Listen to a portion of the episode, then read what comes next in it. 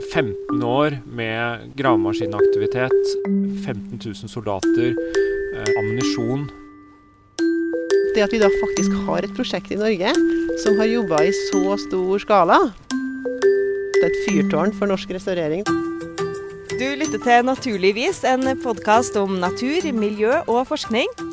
I dag fra og om et helt enormt prosjekt der Forsvarsbygg og forskere har sørga for at det som før var ei slagmark, nå har blitt en nasjonalpark. Dagmar Hagen, forsker, botaniker og restaureringsøkolog i Norsk institutt for naturforskning. Hallo. Hei, hei. Og Pål Skovli Henriksen, prosjektleder i Forsvarsbygg med totalansvar for det her Hjerkinn-prosjektet. Hei. God dag, god dag. Dere har jo jobba sammen her på Hjerkinn, eh, på sjølveste Dovrefjell, i mange år. Og først kunne jeg bare tenke meg, kan dere beskrive egentlig hvordan er det området vi er i nå, Dagmar?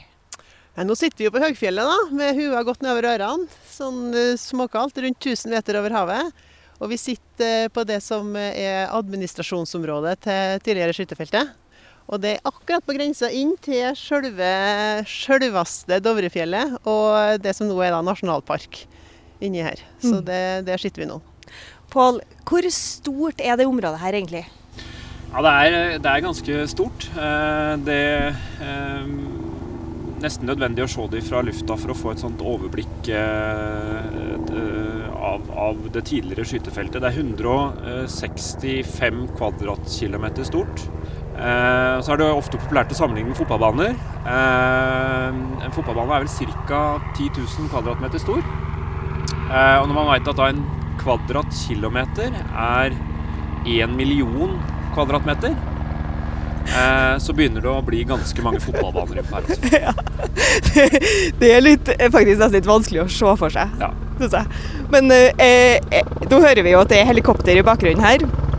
Og det sier jo litt, da, tenker jeg. Og det er såpass stort at for at eh, soldatene eh, deres skal ut og lete etter eh, blindgjengere i skytefeltet her fortsatt, så må de ha helikopter for å fraktes ut dit. Ja, nå, nå må de det. Og, og det er jo det negative i miljøperspektivet akkurat her i dette prosjektet. At vi er nødt til å, å benytte oss litt av helikopter.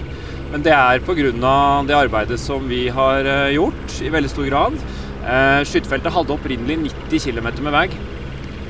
Så det er nå veldig lite veigratt. Og eh, for å få ut da styrkene våre eh, ut der hvor vi eh, fortsatt har hatt rydding etter eksplosiver, så, så benytter vi nå helikopter til å frakte dem. Hvor langt hadde det tatt hvis de skulle gå frem og tilbake hver dag? Nei, da hadde vi vel vært ute på tirsdag og fått rydda litt på onsdag, og så returnert tilbake og tilbake på fredag, tenker jeg. Så det var veldig dårlig effektivitet. Ja, ok, skjønner. Og det er jo et midlertidig tiltak da, for å få ting gjort. Ja. Ja. Og mens eh, vi tar opp den podkasten her nå, så er jo arbeidet fortsatt eh, pågående. Men eh, det er jo ikke så lenge til det er ferdig. Det er meninga da, og planen, at vi skal være ferdig i høst. Det ser fortsatt bra ut med hensyn på naturrestaureringa. Og så håper vi også å komme i mål med eksplosivryddinga. Vi, vi nærmer oss eh, sluttstreken nå med, med stormskritt. Dagmar, hva var det som møtte deg første gangen du kom hit? Oh, vet du hva, det er så lenge siden. Vet du. Det er jo en mannsalder siden, faktisk. jeg kom jo til Hjerkinn eh, allerede i 1990, faktisk. Lenge før skytefeltet ble lagt ned. Og det som møtte meg da, det var jo et skytefelt i aktiv drift. Med fullt av soldater og treninger og øvinger og tanks og greier og greier. Eh, Helt ny verden for meg som var helt pur ung student og skulle inn hit og gjøre eh, hovedfagsoppgaven min. Eh, Og det som var ideen da, det var jo at det skulle gjøres et miljøprosjekt sammen med Forsvaret for å se hvordan en kunne redusere de negative miljøeffektene av det å ha skytefelt. Eh, Og da var jo et av de temaene der, det var jo å se på hvordan du kunne reparere skader i skytefelt på, på naturen. Eh, Få, få vegetasjon tilbake igjen, eller minst mulig inngrep i forbindelse med drift av skytefelt. Og så um, holdt det prosjektet på noen år, og det ble testa ut litt ulike løsninger på det. Og vi skaffa oss litt erfaring med, med ulike former for, eh, for tiltak for å etablere vegetasjon i høgfjellet. Og så i 1999 da, så kom, eh, kom det vedtaket om å stenge ned skytefeltet. Og da ble det jo et annet regime her. For da var det jo å rigge ned den tradisjonelle aktiviteten, og så var det en overgang til det å etablere det prosjektet. da. Mm. Men hvis du skal beskrive hvordan det var og fra lufta, da, Dagmar. Når du kom hit, hvordan så det ut, det skytefeltet, når dere skulle begynne å restaurere? Uh, nei, det var jo sånn at det her er jo et kjempestort område, som Pål allerede har sagt. Og store deler av området var jo fjell, eh, natur. Men i, uh, samtidig så var det jo veier overalt. På kryss og tvers gjennom hele skytefeltet. Og i deler av området så var det mye sånne skytebaner, og det var parkeringsplasser og standplasser. og Eh, bygninger og ledninger og ja, mye stæsj. da. Eh, og mye sånne tekniske, veldig sånn synlige inngrep. Store grusuttak eh, som de har brukt når de har bygd veier. Ja, rett og slett mye sånne tekniske inngrep. Kanskje særlig liksom, i de fremre delene av skytterfeltet. Mens de indre delene var mer dominert av natur, da. Også enkelte veier. Mm. Og da hadde jo Stortinget bestemt at dette området det skulle tilbakestilles. Forsvaret hadde jo brukt det egentlig for å øve på krig, som dere har vært eh, innpå. Og så skulle det bli natur, og så var det dere i Forsvarsbygg Pål, som fikk ansvaret for å gjøre det her tilbake til fjell. da. Eh, hva var den største utfordringen fra ditt perspektiv? Ja, Det var jo en, en, en stor oppgave. Eh, og det krevde en del planlegging i starten. jeg tror begge du kan si delprosjektene, da, altså eksplosivrydding og naturrestaurering, eh, hadde sine, sine, åpenbare spennende vil jeg jo si, da, utfordringer eh, innledningsvis. Jeg har aldri gjort et sånt her type opprydningsprosjekt eh, med hensyn på eksplosivryddinga. Eh, det er gigantisk. Eh, måte, metode, eh, rydde nivå hva som ville være eh, akseptabel sluttilstand osv. Så, videre. så dette å eh, begynne å, planlegge dette puslespillet, eh, det har vært en reise. Og tilsvarende, eh, vi kan sikkert Dagmar kommentere litt ytterligere, det å eh, naturrestaurere eh, i så stort omfang og i høgfjellet Eh, metoder og, og, og, hvordan dette skulle gjennomføres, det, det, var åpenbart de store spørsmålene i starten. Mm.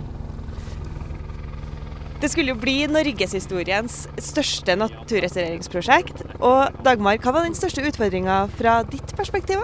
Oh, eh, jeg ville vel kanskje si at det var tre store utfordringer, kanskje. Det første er jo at det, med, at det med naturrestaurering er jo et helt nytt fagfelt. I, eh, for så vidt i verden, men i hvert fall i Norge. Det har jo ikke vært restaurert så mye natur i Norge. Eh, og i hvert fall ikke i den eh, skalaen vi snakker om her. Stort og i høgfjellet. Sånn at det er liksom rett og slett det der å finne ut hva skal gjøre, hvilke løsninger som er de gode løsningene, og få målt effekten av at det faktisk virker det vi gjør, det var det første. Og det andre mm, utfordringa var jo at det var så digert. Uh, og klart Vi forskere vi er jo vant til kvadratmeter og gram og måle og telle og sånt, Ja. Mens uh, de her guttene her, de snakker jo liksom i kubikk og kvadratkilometer og fotballbaner og du hører. Sant? Så det blir jo Det er jo en overgang. Og, og det var jo en, det var en treningssak. Når jeg måtte begynne å forholde meg til mål istedenfor kvadratmeter, f.eks. Det var sånn uh, jeg har jo sett eh, dere når dere driver med de lille firkantene deres og nettopp, og greier. Nettopp. Og det har jo vært litt sånn uh, Det er jo litt sånn joss i det prosjektet her. Og jeg har jo fått hørt det en par ganger når vi har drevet med de rutene våre, da. Uh, at det ser jo fryktelig detaljert ut. Og det, i forhold til det å drive med helikopter og det å drive med lupe, så er jo det ganske forskjellige ting. Ja. og så den tredje utfordringa som jeg må dra på, det er jo det ambisjonsnivået. Altså det å liksom rett og slett gjøre om et, et skytefelt da, til nasjonalpark. Nasjonalpark er liksom det ypperste ypperste vi har av norsk natur, liksom, det, da legger du lista skyhøyt. Og jeg tror jo det at når Stortinget vedtok at det her skulle liksom bli nasjonalpark, så visste de jo egentlig ikke helt hva de, hva de sa. De, de, kunne i hvert fall ingenting om restaurering. Det var det ingen som gjorde i Norge i 1999. Sant? Eh, sånn at det å ta det liksom veldig ambisiøse vedtaket og Det er jo ganske, det er ganske enkelt det, måte, å vedta det. Mm. Eh, men det at da Forsvarsbygg eh, med hjelp av Nina og andre skulle liksom omsette det her til sånn praktisk faktisk å gjøre det, med det ambisjonsnivået liksom hengende over oss hele tida, det Det har jo vært en av de store oppgavene. å operasjonalisere på en måte disse store, svulstige Ja, nest- ja. overskriftene i, i vedtaket til å på en måte gjøre det praktisk og gjennomføre det. Hvordan skal dette på en måte ende opp, og hvordan skal vi komme fram til denne målsettinga? Det, det, det har vært en stor del av det. Det og jeg tenker at vi kanskje etter hvert liksom har klart å, å, og innse at den der, kanskje det stortingsvedtaket var mer som en sånn visjon, da. Ja. Eh, som vi har på en måte splitta opp i delmål og i helt sånne konkrete handlinger. Mm. Og så driver vi nå på tampen her da, og nøster sammen der igjen til noe, et eller annet der vi samler alle de trådene her, og så skal vi på en måte da melde tilbake opp at eh, nå er vi på en måte i mål med den visjonen. Mm. Så Det er jo det som er litt artig nå på tampen, Ja. når vi skal prøve å liksom dra det de store, Mm. Linjene. store linjene. Men helt konkret, hva, hva har de stegene vært? da? Hva er det dere har gjort i praksis? Noe av det første og det åpenbare som vi visste ganske fort, det var jo at her måtte vi fjerne veier. Mm. Ta bort veier. Og det har jo ikke vært gjort mye i det landet her i hvert fall. Ta bort veier. Det er jo, vi går jo motsatt vei. Det bygges jo veier. Eh, slik at det å rett og slett eh, øve seg på det, det var viktig. Og, og noe av et veldig viktig grep som ble gjort egentlig allerede før den storskala restaureringa starta, det var jo at vi, vi øvde oss. Vi fikk liksom tildelt noen sånne prøveveier som, som ikke var så mye i bruk. Og så, og så øvde vi oss på å ta bort dem og se hvordan det kunne gjøres i praksis. Med gravemaskin og grave ut eh, grave ut de massene som var tilkjørt, og forme terrenget sånn som det var før. Legge til rette best mulig for at vegetasjonen skulle etablere seg. Og ikke minst så tok vi da etablert samtidig sånne overvåkingsruter, da, sånne små som vi botanikerne bruker. Eh, og det var jo veldig viktig, for det gjorde vi jo allerede i 2002 faktisk. Så begynte vi med det. Og la ut sånne faste overvåkingsruter. Og, og etablerte et system for, liksom, for fotoovervåking og dokumentasjon. Mm. Og så da når, når selve den storskala fjerninga av veiene tok til sånn, en sånn åtte-ti år etterpå, så hadde vi allerede ganske mye data liggende som både gikk på rent visuelle ting, som gikk på det tekniske. Hvordan fikk vi til å grave ut denne veien? Hvor mye masse skulle vi ta ut? Hvordan skulle det løses rent praktisk i forhold til sikkerhet og alle de tingene der. Og så hadde vi samtidig ganske mye data på hvordan vegetasjon faktisk reagerte da, på de ulike løsningene. Vi testa ut litt ulike måter å gjøre det på. Eh, Vi prøvde oss litt fram med litt sånn gjødsel og frø og diverse greier i starten. Og så konkluderte vi med at det enkleste er jo rett og slett bare å ta bort veiene, og så bruke de vegetasjonstorvene og de restene av jord og sånt som var akkurat langs veien, Mm. og bruke det til å, til å sette i stand med det. Og, og det var faktisk det som ga i best resultat. Og, de, Mm. og den kunnskapen hadde vi faktisk allerede med oss da når vi skulle begynne med det her for fullt. Eh, Så at vi hadde en flying start, samtidig som vi da har lært og lært og lært og lært etterpå. Mm. Så vi kan vel si det på at noen av de første tingene vi gjorde, eh, når vi går ut og kikker på dem nå, så ville vi ha løst det litt annerledes hvis vi har fått gjort det opp igjen. Ja. Men, men, men det er jo for at vi har bygd kunnskap og lært, og det er jo kanskje noe av det aller, aller viktigste da, fra, fra det prosjektet her, og det at det er så lang tid at vi har faktisk hatt muligheten til å bygge den kunnskapen. Mm. Mm. Og det samme gjelder jo på den sikkerhets... eh, Ja, vi har fått anledning til å både bygge den kunnskapen gjennom prosjektet, mm. uh, og, så, og så blir det jo et, et pilotprosjekt for, uh, for naturrestaurering, uh, tror vi, og så videre. Eh, så vi har fått lov til å, å måtte teste og prøve oss litt i, i starten, og så, og så har vi løst ting bedre og bedre og bedre og bedre, og, og tuna inn de aller, aller, aller siste detaljene etter hvert som vi har, veien har gått. Og, så, så det, har, det har vært en sånn fantastisk eh, lærerik reise, det også. Både praktisk og, og eh, ja, kall det forskningsmessig, Dagmar. Mm. Mm. Men eh, det var jo et skytefelt. Hvordan eh, utfordringer bød det på, Pål? Nei, det byr jo ikke på rent lite utfordringer. Det, det, det er ikke bare hvilket som helst skytefelt, eller, men det var jo Sør-Norges eh, største og mest brukte skytefelt. Samtlige våpengrener, som vi kaller det, i Forsvaret har uh, benytta det. Det var jo eh, godt brukt under krigen. eh, godt brukt av masse allierte styrker. Også ganske godt brukt av det sivile knytta til ammunisjonstesting. Så det er omtrent benytta det som finnes av ammunisjonstyper eh, inne i det tidligere skytefeltet. Eh, og det er, det er skutt eh, og, og, og øvd veldig mye her inne. Det eh, skaper jo da særlig det som vi kaller for en sånn, eh, sånt eh, kjerneord som vi, som vi bruker her. Det vi kaller for en blindgjenger. Det er det som er det store mm, saken da når det gjelder eksplosivryddinga. Det å da finne eh, disse blindgjengerne, altså det er da ammunisjon som ikke har fungert som den skulle, og som da eh, ligger som eh, et potensielt eh, farlig objekt. Mm. Eh, og som vi da eh, sjølsagt ikke ønsker å ha i en, et fremtidig verneområde og nasjonalpark. Og, og dette går jo hånd i hånd med, med naturrestaureringa, fordi at eh, det handler jo både om å fjerne søppelet og gjøre dette området trygt uh, når man da skal, skal ha et verneområde, en nasjonalpark, etterpå. Så det har vært eh, en, en stor del av prosjektet, og vi får da eh, besøk av da Forsvaret, som vi har eh, samarbeid med. Så det er jo et sektorprosjekt dette her, hvor Forsvarsbygg styrer prosjektet, men, men hvor forsvarssektoren støtter oss med, med fantastisk støtte. Eh, En seks til åtte uker hver sommer, hvor vi nærmest oppretter en liten øvelse her oppe. Tar imot dem, forlegger dem, og de får mat. Og eh, vi styrer en stor eh, militær operasjon, egentlig. Hvor vi da går ute i, i feltet med hovedmetoden har vært da mangal. Fram og tilbake og over og ut og hit og dit. alle disse millionene da med kvadratmeter som jeg nevnte innledningsvis. I samspann da med naturrestaureringa hele veien. Så det, det har vært en, eh, en veldig spennende reise. Vi har også hatt, eh, det telte vi litt på her i våres, vi har hatt besøk av over 15 000 soldater OK. i løpet av prosjektperioden. Ja.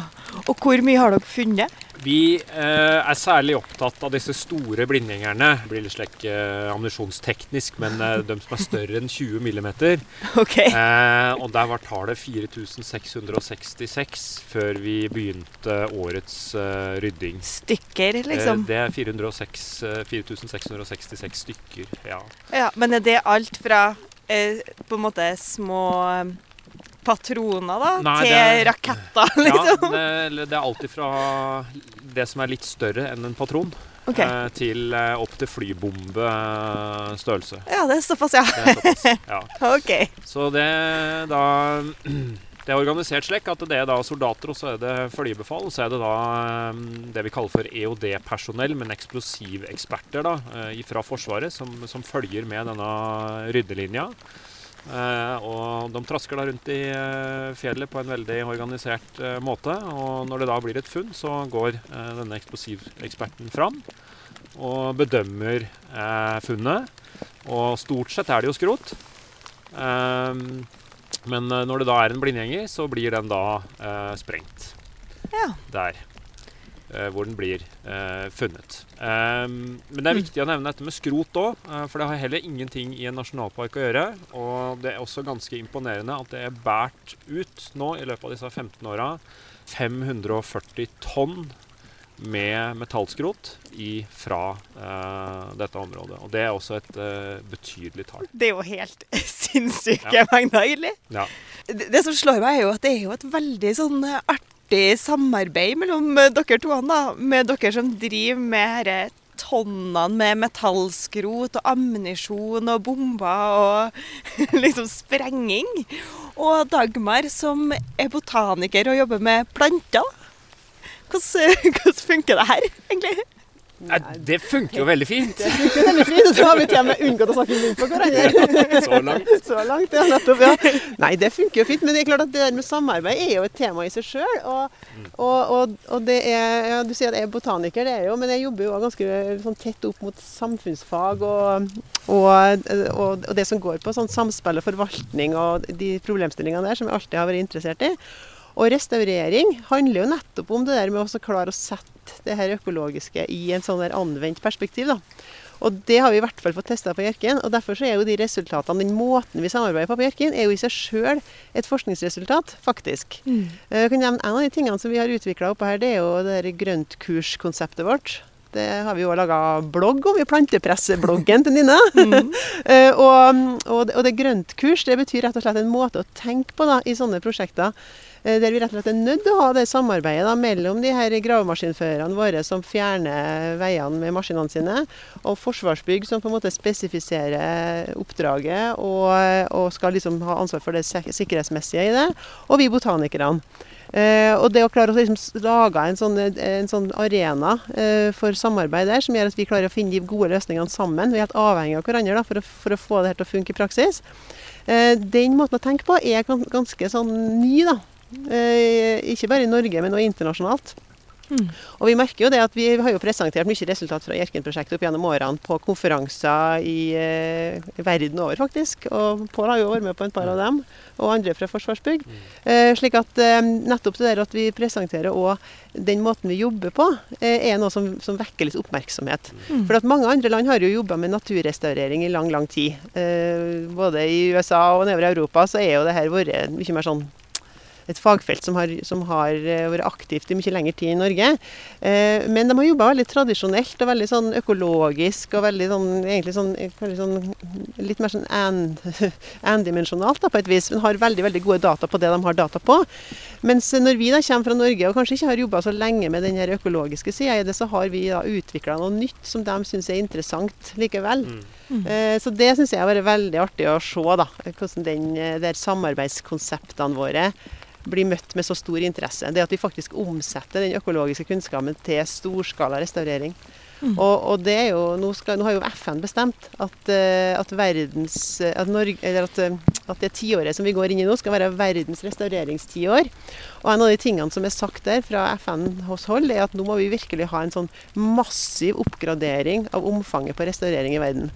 Og det er klart at da går det ikke med med kvadratmeter. Da må vi snakke kubikk og og mål. Og, nei, det går ikke med spade og hakke. Da må vi snakke stor, stor dimensjon. Og det er klart at det at vi da faktisk har et prosjekt i Norge som har jobba i så stor skala allerede, det gir jo en flying start. Og det gir jo Norge muligheten da, til å være med på det her løpet nå, og være med og bidra i det der, eh, liksom globale løftet da, på restaurering framover.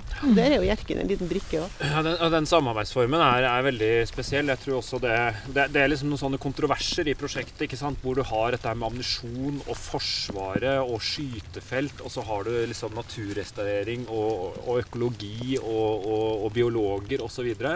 Og også dette her med, med med når, det er, når, når det er så stort, eh, og det å på en måte tenkt seg gjort dette på en annen måte eh, enn enn å, enn å nytte av de metodene som vi har blitt nødt til å gjøre. altså Som du er inne på med, med, med gravemaskiner. altså Vi har jo tre, fire, fem gravemaskiner her gående inne i en eh, nasjonalpark. Eh, vi kan ha to og tre i bredden. Det kan se ganske sånn voldsomt ut. Mm. Og da er det nettopp så viktig det samarbeidet vi har fått til om hvordan fordi at disse gravemaskinførerne er jo fantastisk dyktige. er Kjempeviktig ressurs for oss også, for uh, verken jeg eller Dagmar er dyktigste på de spakene. Vi er ikke så gode på det. Men de har jo en måte å jobbe på som kan være litt uh, sånn I, utgangspunktet så, så blir den litt sånn voldsom i eh, i, eh, i, i økologisk perspektiv. Og det å få da dette samspillet til å fungere med, med du kan si oss med vår rolle med å lede dette her, og knytta til sikkerheten, og, og hvordan de skal jobbe, og hvordan måte, dette skal bli som, som resultat, det har vært en kjempeviktig Og når, og, eh, når man da når man, eh, når man har fått til det, så er det det som har gjort liksom, at vi har klart både å, være, være effektive og fått fantastiske resultater. Så det samarbeidet er, er kjempespesielt og Det er det, viktig å og ta det med seg nettopp også som læring. Å få dokumentert det godt. Det Mm. er faktisk, for at jeg har faktisk interesse langt utover Hjerkinn. Og jeg bruker jo når jeg er litt sånn det lune hjørnet, så bruker jeg å si at det her er jo et, et fyrtårn for norsk restaurering, det prosjektet her. Mm. Og jeg bruker jo til og med å gå så langt som å si at det er større enn seg sjøl. Er ikke Ja. det jeg bruker å snakke om? Ja, ja. Og det er jo nettopp fordi at vi har, vi har gjort, de her, gjort oss de her erfaringene på den store skalaen, og så at vi har fått lov til å gjort det over lang tid. At vi Mm. faktisk da har kunnet ha sagt hva er det som funker, hva ikke funker. Hvordan er det vi har kommet dit vi er i dag? Og, og det er jo en helt unik mulighet, da, både internt i Forsvarsbygg og nå i alle andre sektorer. At det er jo en gratispakke. rett og slett. Da kan de starte der som vi på en måte har kommet etter 20 år. Mm. Der kan de andre på en måte ta tak i og, og fortsette å utvikle videre. da. Mm. Så det, det tenker jeg at det er viktig for Norge òg. Og dere var jo inn på det med gravemaskiner her eh, nå, og mange av dem òg, har jeg skjønt, har jo vært med i lang, lang tid og jobba med det her. Og vi var jo møtt en av dem i går, eh, da jeg fikk være med på en, eh, en liten eh, tur i området her, som varte i et par timer.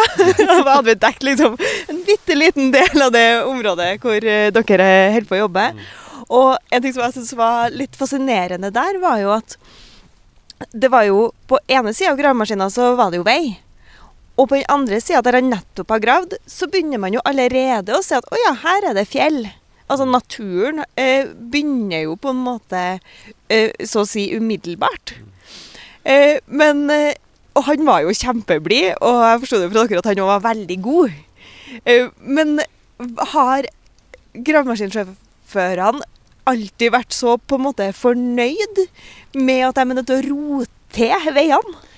Nei, vi hadde noen litt artige episoder her helt i starten. Eh, og det går jo nettopp på det at eh, hvis en har kjørt langs en ny norsk vei, så har en jo sett at eh, det er ganske stramme linjer og blanke flater og, og glatt og pent. Mm. Eh, så det er klart at det å, det å komme hit som gravemaskinfører og få, få, få seg fortært fra en økolog at her skal vi tilrettelegge for gjenvekst, du skal det ligge igjen litt rotete, du skal det liksom være litt sånn røft.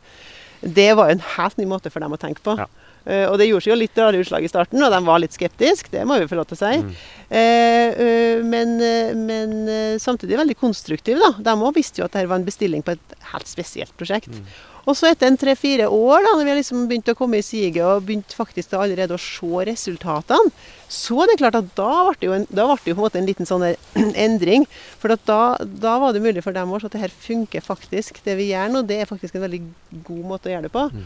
Og jeg tenker at det kom et sånt vendepunkt etter en par-tre år eh, som, som gjorde at de ble ekstremt gode og viktige medspillere for oss. Mm. For det er dem som sitter på den maskinen hele tida og føler på terrenget rundt og, og kjenner på hva slags masser det er. og og, og, og alt det greiene der, slik at Nå er jo de blitt knallgode og, og utfordrer oss tilbake. Sant? Ja, og er med å finne de gode, løsninger. praktiske løsningene fra sted til sted. Slik at vi har på en måte tegna liksom litt det store bildet, kartet for de prinsippene, eh, de her grøntkursene med opplæring og hvorfor du gjør det du gjør, for å, skjønne, for å gi dem en forståelse for, for hva, som er, hva som er tanken bak.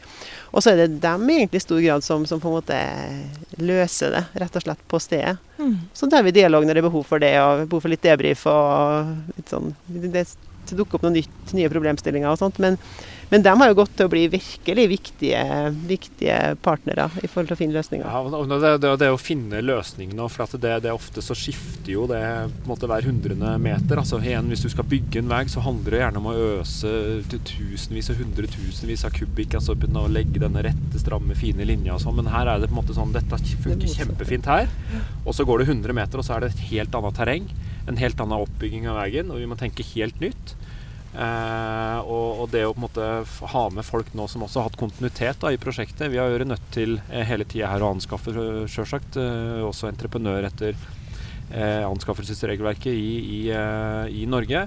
Men eh, vi har vel eh, vært heldige og fått med en, en aktør, eh, Gjermundshaug, eh, over mange år, og også fått kontinuitet i det. Mm.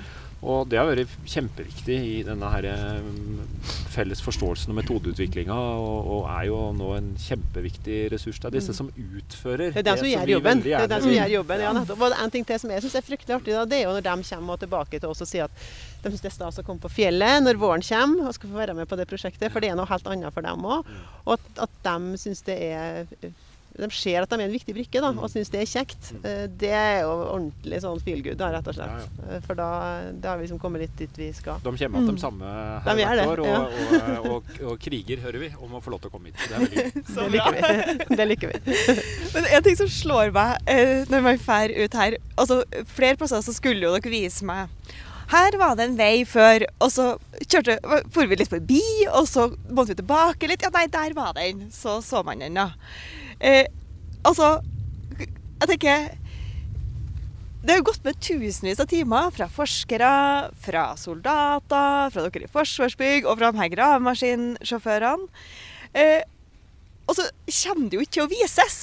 Altså, det, altså, man, altså De som aldri har sett alle de veiene og alle de haugene og eh, alt som har foregått her før, kommer jo ikke til å se noe tegn til den enorme jobben dere faktisk har gjort. Mm. Hvordan, hvordan føles det? Nei, det er også noe som har gått opp for oss nå på slutten. At målsettinga er at uh, ingen uh, ser at vi har vært her. Ingen skal se at vi har vært her, ja. Ja. Det er jo litt spesielt. Det er lettere å skryte av et uh, fantastisk flott bygg med arkitektur og, og det ene og det andre, eller eh, gå en tur på operaen og nyte det. Ja. Men, eh, men det er jo å dra perspektivet tilbake her, da, med at det er eh, det er, som, som, som Dagmar var inne på innledningsvis, altså et, et, fortsatt et stort uberørt område med, med betydelig for så vidt det var, da, tekniske inngrep. Og, og, hensikten er jo å prøve å få dette her så mye som overhodet uh, mulig tilbake til naturlig tilstand, er vel en av mm. disse begrepene fra stortingsvedtaket.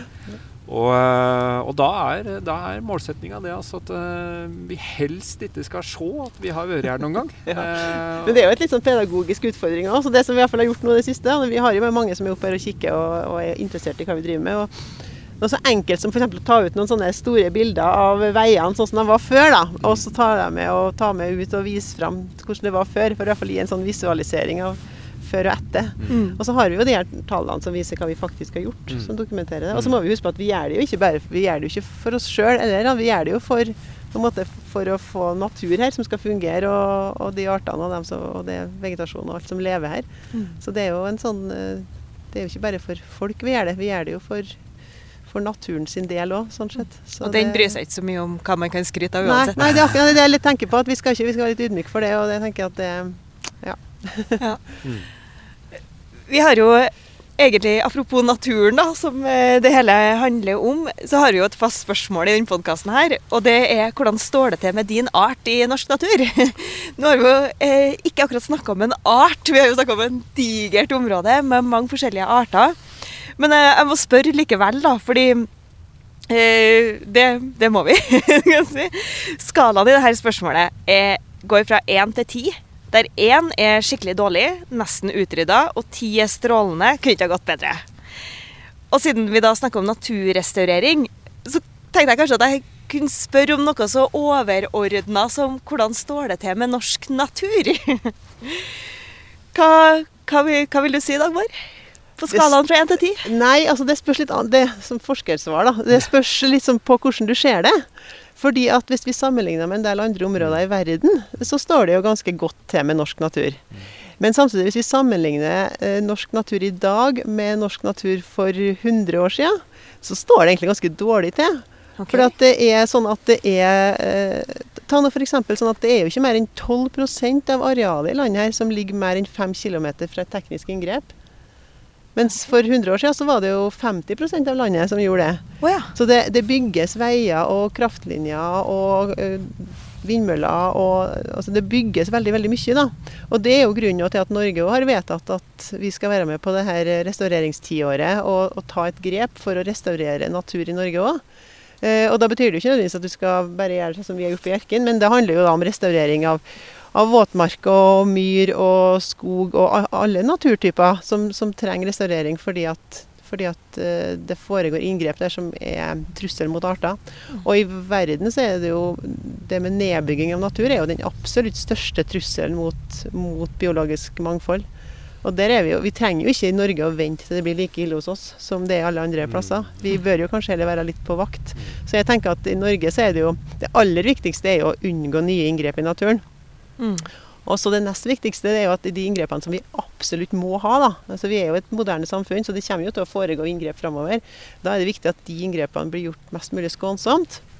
Og så må vi i tillegg restaurere natur. Mm. Og da tenker vi at de erfaringene fra Hjerkinn de er jo kjempeviktige i forhold til restaurering av natur, men de er òg kjempeviktige i forhold til det med å, å, begrense nye inngrep i de områdene som, der det faktisk må foregå bygging. da. Eh, og, vi har jo brukt også det grøntkurset som jeg nevnte i stad, det med opplæring og samarbeid med maskinførere og utbyggere. Det har vi jo òg testa ut i forbindelse med kraftprosjekter og andre typer utbyggingsprosjekter.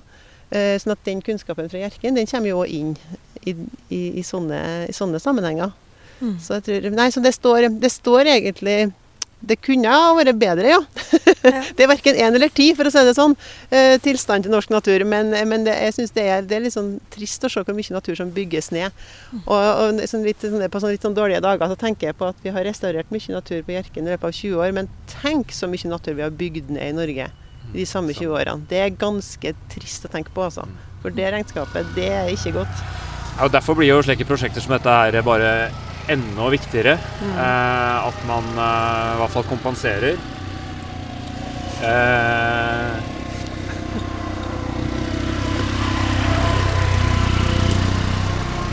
det var, eh, det var, eh, mekanikeren vår som passerte. og så eh, Nei, det blir enda viktigere. Og så tror jeg også det blir enda viktigere at man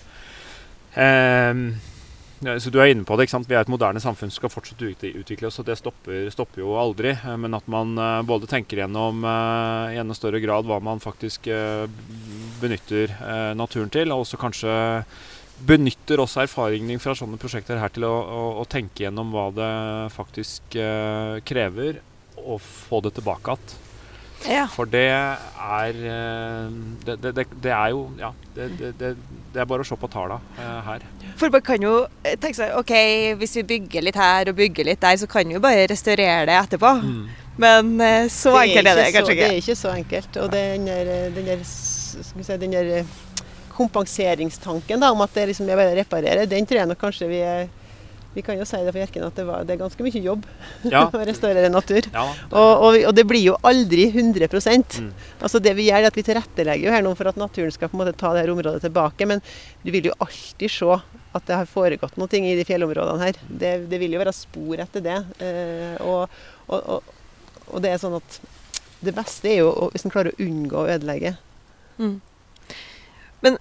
Jeg syns det er litt, faktisk litt vanskelig å forstå, selv om jeg selvfølgelig tror på deg når du sier det, at uh, det blir mindre og mindre natur. Men når man ferdes rundt i Norge, så er det jo natur overalt. Mm. Det er jo grønt, og det er jo masse trær.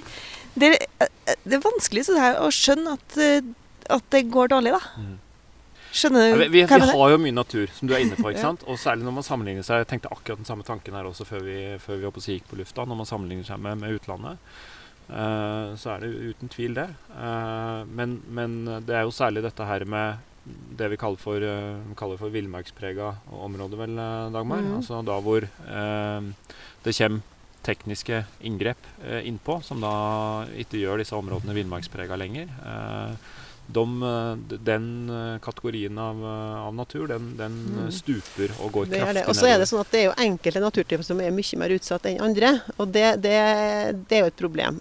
Og det er jo for at enkelte typer naturinngrep, f.eks., eller påvirkning på natur, de er jo målretta mot en spesiell type natur. Altså, vannkraft foregår jo i elven. Mm. Småkraftverkene bygger jo ut Det er jo alltid små, små bekker. Mm eh, skogsdrifta foregår jo alltid i skog. Altså Det er noe med at det er noen typer aktiviteter som gjør at enkelte naturtyper er ekstremt utsatt. Og I Norge så er det jo de fleste rødlisteartene i Norge er knytta til skog. Eh, og primært til gammel skog, som vi har veldig lite igjen av.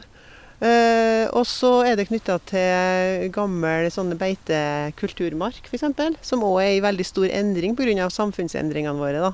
Mm. Uh, sånn at det er kanskje ikke det riktige å sette seg på toppen av et fjell og se utover. For fjell er jo kanskje noe av den naturtypen vi har verna mest av her i landet. Mm. Mens, uh, mens, arealene rundt i låglandet, da, i høyproduktive deler av landet vårt i låglandet, der er det en del naturtyper som, som sliter ordentlig fordi mm. at det er så stort press. da fra, fra utbygging og, og, nedbygging, og ikke minst eh, landbruk og skogbruk, da, som gjør beslag på veldig store areal.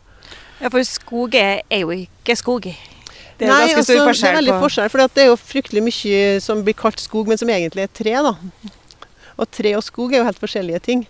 Og f.eks. den diskusjonen omkring karbon og skog, den er jo veldig interessant. fordi at der får du jo av og til inntrykk av at karbon i skog handler om trærne. Men det er det jo i veldig liten grad, for det aller, aller meste av karbonet i en gammel skog ligger jo i jorda.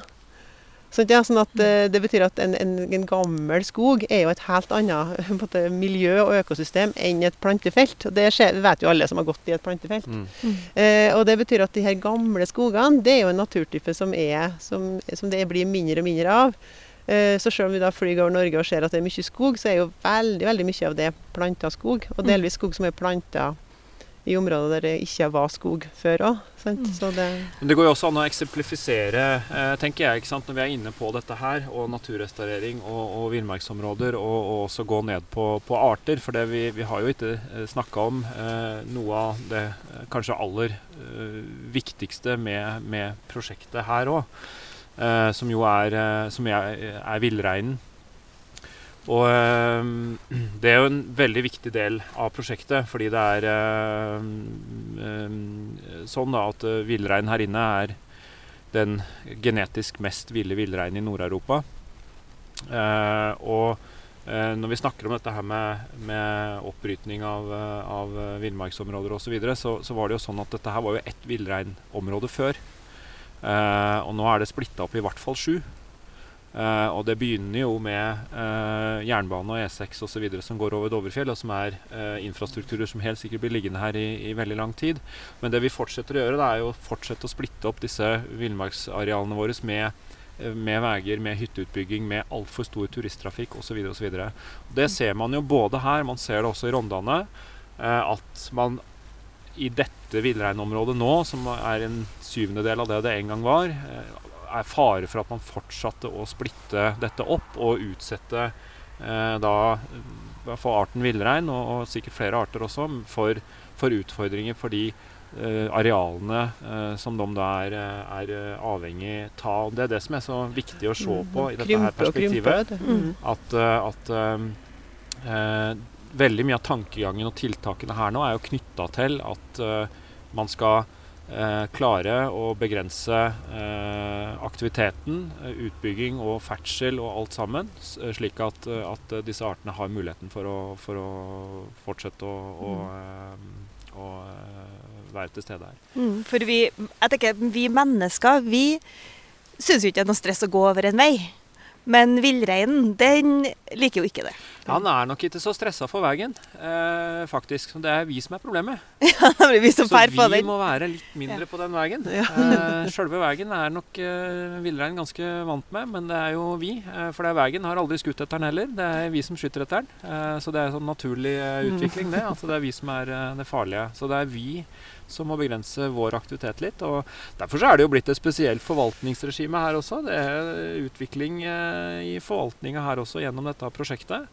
Um, som sikkert uh, Ola Nordmann vil synes er litt spesielt i en god del år. Det går jo nå en buss innover her i nasjonalparken. Og det vil jeg tro kanskje noen stusser litt på. Det er jo da en av flere grep for å eh, sørge for at, eh, at uh, trafikken langs den veigårda som ligger igjen her nå, Snøheimergen som den kalles, er, er, minimert av mennesker. Mm. Mm.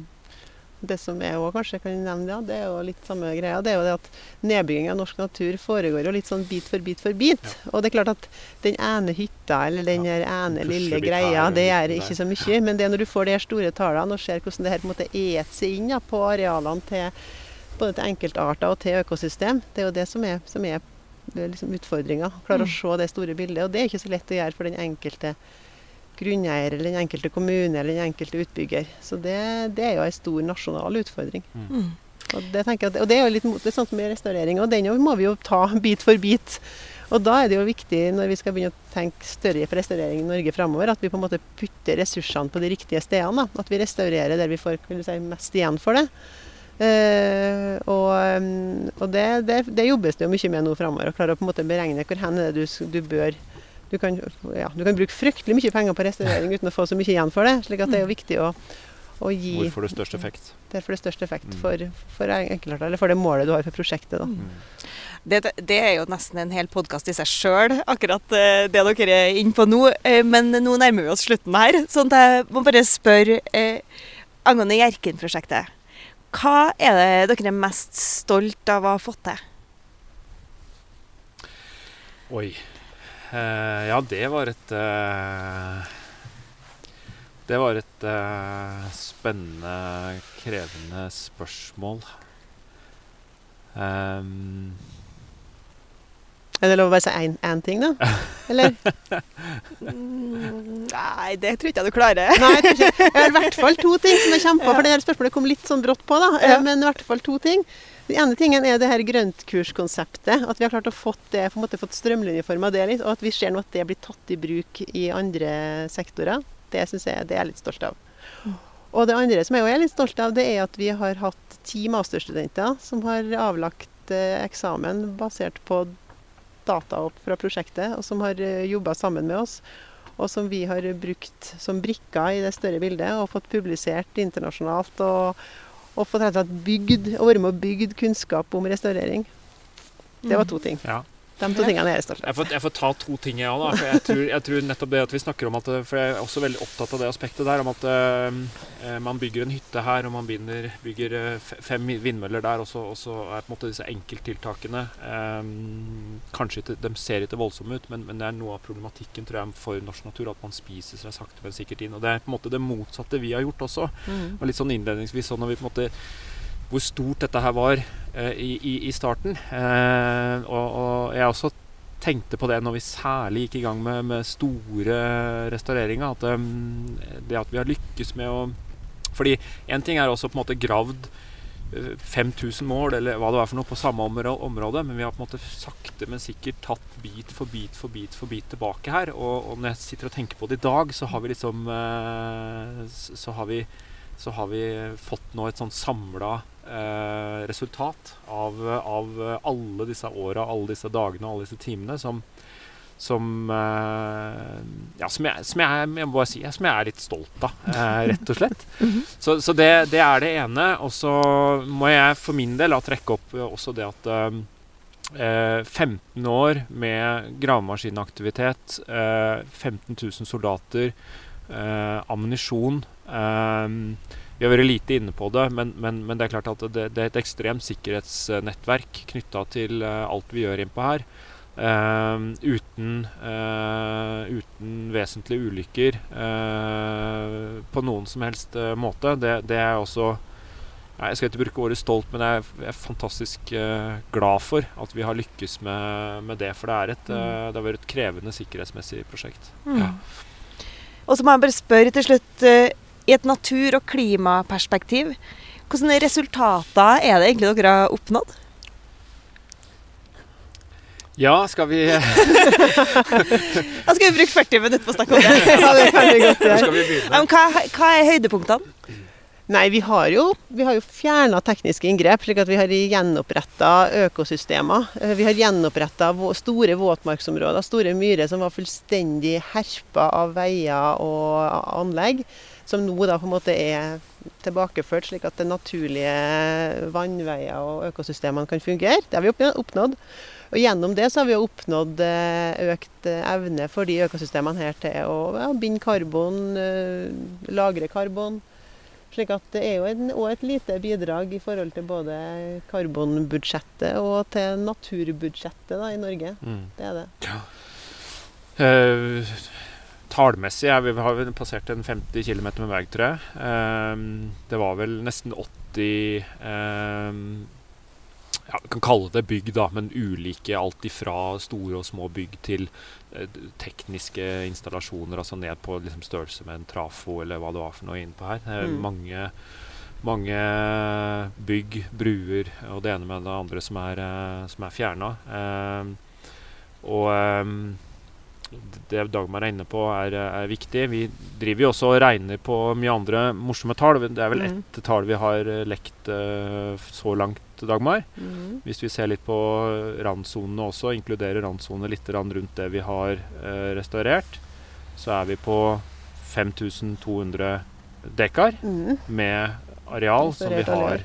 Og vi har økt arealet med inngrepsfri natur. da, sånn Areal som er mer enn fem km unna tekniske inngrep. Jeg husker ikke tallet i farten. Det, Nei, det det, de tallene kommer i løpet av høsten. da, bare følg med, følg med. det, er, det er et forsøk da på å snu denne negative trenden ja. som Dagvann var inne på, med, med, med ned i 12. Kanskje har vi kommet, kommet opp i jeg tror vi har kommet opp i 12,5 eller 13 ja, på landsbasis nå, kanskje.